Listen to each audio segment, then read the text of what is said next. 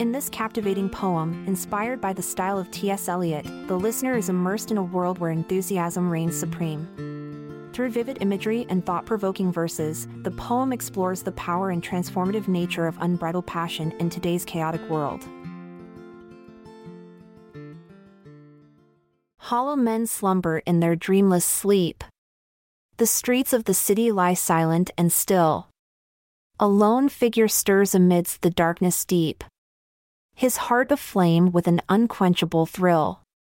With purposeful stride, he ventures forth, a beacon of hope in a world gone astray, his eyes ablaze with an enthusiasm untamed, for he knows not the fear of the coming day. In his steps, echoes of resolute conviction, each footfall speaking of a relentless quest, his body, a vessel that carries his ambition, his very being, a testament to his zest. Through alleys and avenues, he roams, unseen by the drones who know not his name, his face illuminated by a radiant zeal, his soul ablaze, daring to wage a new game. With every gesture, he paints a vivid story, his hands conducting a symphony of fervor, his arms outstretched, a symbol of glory. As he dances on the precipice with ardor, he sees the decay that lingers in their eyes, the disenchanted masses lost in despair. But he refuses to be bound by their lies, for his spirit soars in the rarefied air. And as the sun begins its ascent in the sky, his fervor intensifies, burning ever bright. He reaches out, his touch igniting hope, a catalyst for change, dispelling the night.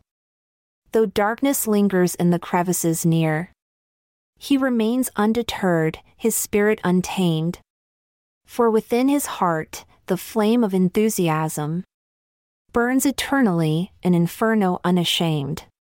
In this world of apathy and indifference, he is the embodiment of passion unveiled.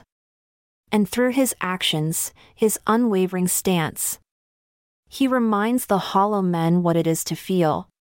So, let us watch with eyes wide open as this figure continues his ethereal dance.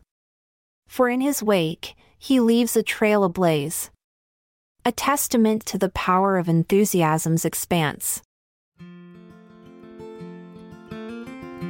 I'm Amalia Dupre. Thank you for your time as we say our parting rhyme. Tomorrow's poem awaits with tales of the sublime.